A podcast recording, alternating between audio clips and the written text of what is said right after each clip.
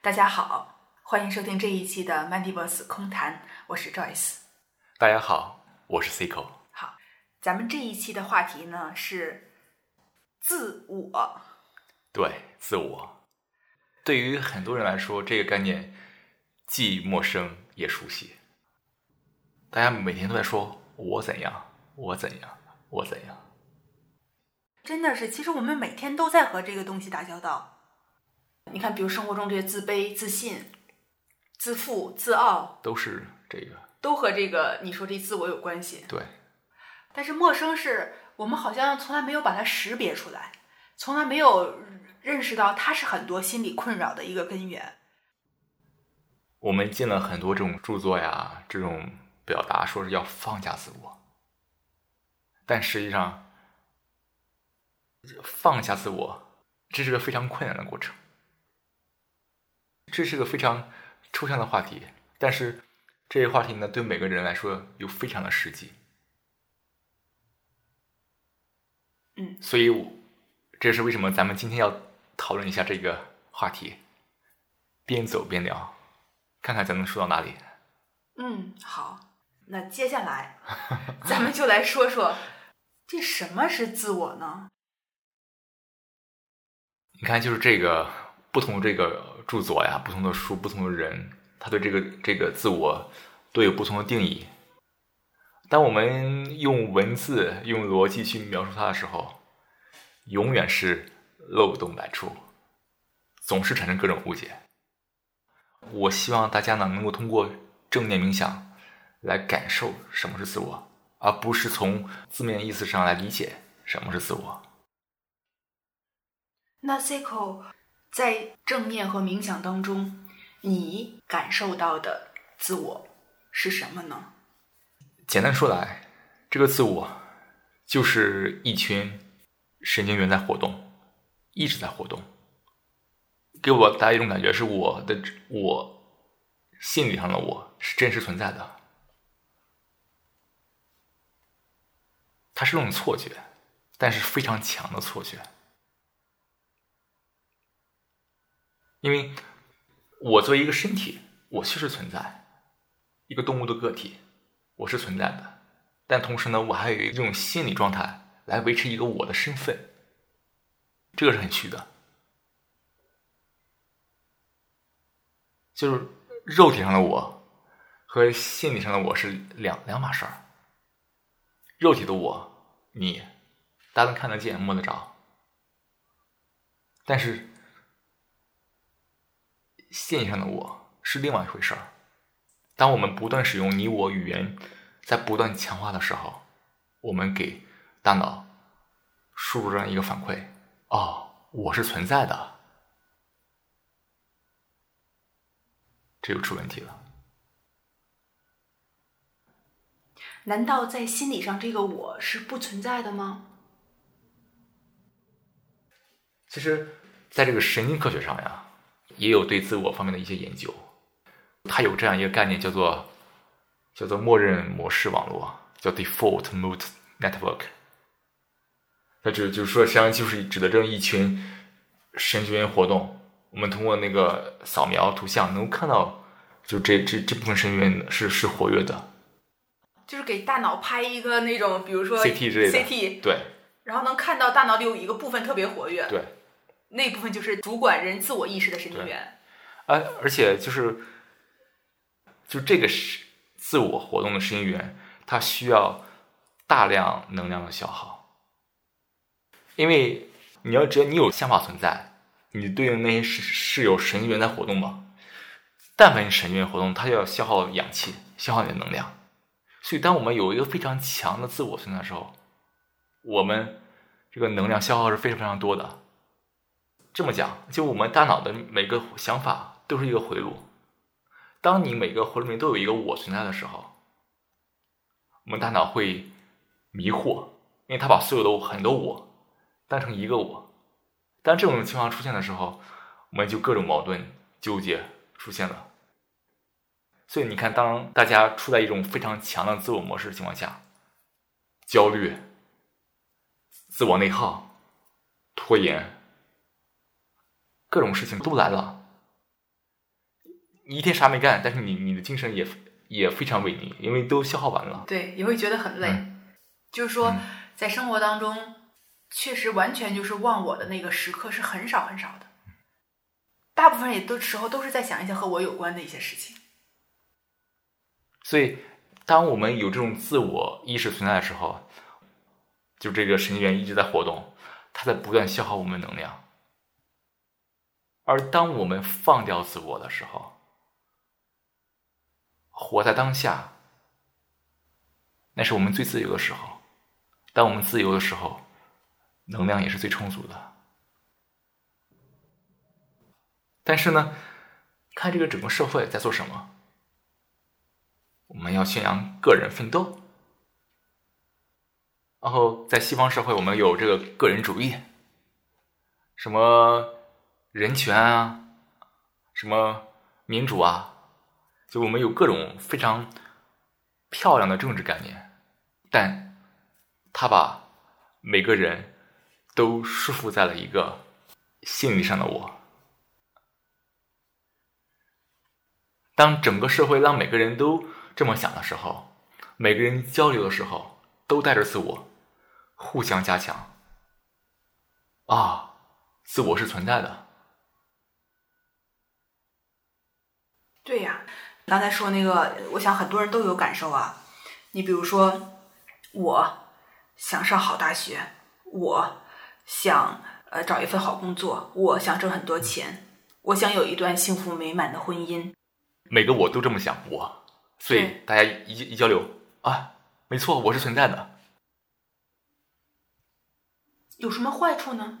我们整个社会都是建构在这种呃鼓励个人奋斗、个人成功。那每个个人成功了，对整体来说不好吗？这个也是给社会一种向前发展的动力呀。每个人之间互相竞争，互相比拼着，谁有更高的成就，更多的创造。你图个啥呀？你能快乐吗？你能平静和快乐吗？这样做只有少数人能够踩在别人的肩膀上，很爽。大部分人怎么办？就是在这个规则之内，极少数赢的那部分人，他们也未必爽。没错，可能会有一种很强的不安全感。没错，因为他们已经深深的被接受了这个逻辑，就是说，我要比别人更成功，我才能更幸福，别人才会仰视我、尊重我。会有很强的不安全感，他们害怕有一天他们会掉下去。没错，因为他们心里的这个分别心，就是我和别人是不一样的。对，所以你看，即使那些踩在别人肩膀上的人。其实我们觉得他很很爽，但他有自己的心理的状况。当社会建构在这个放大自我这个概念的时候，矛盾重重，大家都不开心的，都不开心的。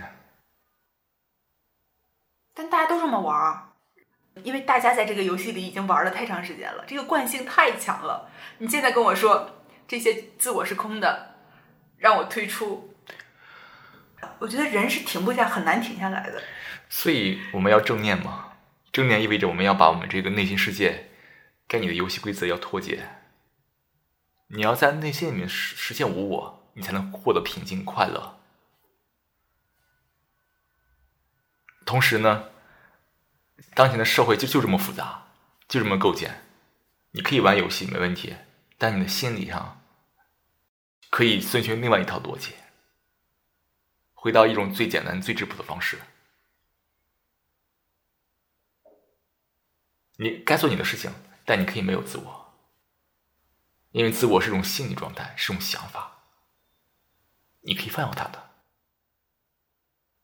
你的这番话让我想起了另外一句话，之前听过的，哦，就是说以出世的精神过入世的生活，真的能做到吗？修炼，修炼，正念冥想，给你的这个方式。通过观察自己的这个自我的这种变化，你能找到一个有效的方式来消解和抑制你的自我。每个人的方案可能不一样，但意识到自我是我们解决问题的第一步。但看从我们这种日常的生活这种表现来看，大家都在。用某些方式来消解、瓦解，或者是忘掉自我，来获得一种精神上的放松、愉悦和平静。你看，就是比如说，很多人沉溺于网网络游戏，现在是一种很好的一种忘掉自我的方式。然后，很多人看各种娱乐节目，也是一种寻求一种短暂的忘我。当我把注意力放在其他事情的时候，我的那部分神经回路就暂时不活动了，所以大家会感到一种放松、愉悦的状态。还有，大家会喝酒，就通过酒精来麻痹我们这个神经系统，实际上也是在麻痹那部分用于支持自我的神经元回路。平时，无论在职场也罢，在其他的工作环境也罢，学习环境也罢，由于这种自我的存在，你会感到压抑。压抑。当你当有些人感到压抑的时候，嗯，恰好是他自我存在的最明显的时候。就我觉得自己没有得到充分的施展。没错。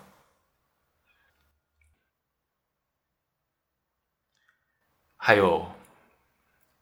你看，在西方社会，经常会有这种大的 party，对，聚众狂欢也是一种就是转移注意力的方式。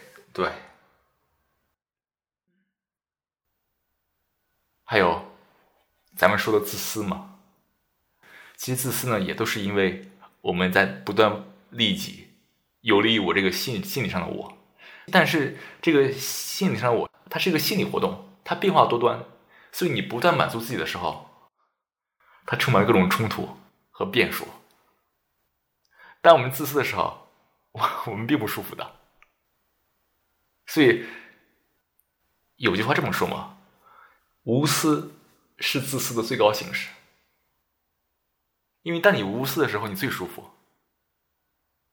从另外一个角度看，哎，它真正的有利于你自己了。那还有，你看。从就是上世纪六十年代到现在，这个在西方社会对这种置换萌物的推崇，对于现在大部分国家来说，呃，这个置换萌物还是禁止的。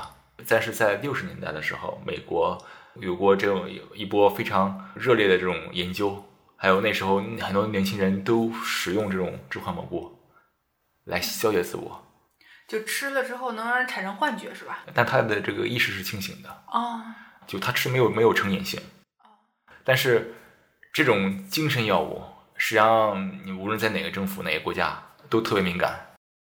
然后，但是你要看出它的需求对应的也是人类这种精神问题。所以从这些问题来看，就是我们人类不断在寻求瓦解自我的这种方式。刚才你说的这些方式都是短暂的，就治标不治本逃避的方式。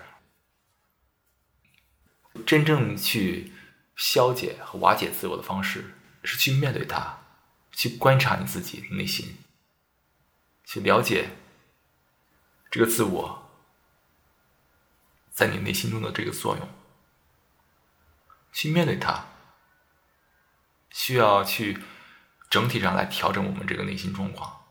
来实现一种不反应、不判断、不执着、不介怀，保持正念，化解自我，需要在每时每刻来做。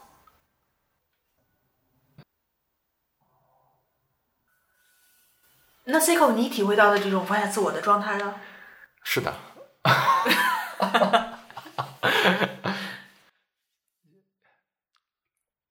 这个可能很难用语言描述哈，但是真的我意识到，自我是很顽强的，是很顽固的，特别在受到威胁的情况下，这个自我非常容易被唤起。比如说防御心理，实际上那时候那种自我意识再次被唤起，比如说一个人遇到批评的时候，他容易产生这种防御心理。没错。还有我们这种这种憎恨、埋怨、指责，其实你要发现，你要看他这种内心的交互，发现很复杂，他也受到很多人的影响。其实你真的无法抓住这个罪魁祸首吗？你都不知道应该指责谁，但我们依然会指责人。当我们指责某个人的时候，实际上我们潜意识里面认可了自我的存在。你看那个印度哲学家克里斯纳姆提说过吗？自我是所有冲突的唯一来源。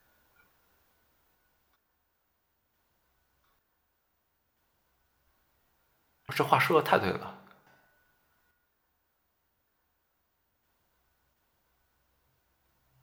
什么意思？你能再重复一遍吗？自我是所有冲突的唯一来源。当我们在乎别人的看法的时候，那就是各种冲突的最直接的结果。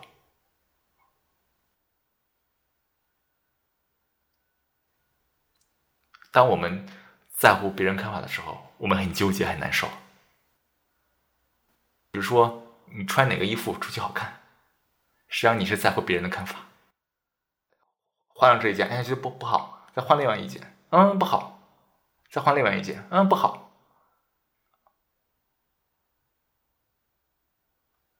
看似是在换衣服，但他内心是在经历各种冲突嘛。还有。比如大家在工作里面，你要做演讲，那一旦你在乎别人看法，你这演讲就特别困难，你会紧张，甚至会焦虑。对呀，都是因为你这个自我元素在里面。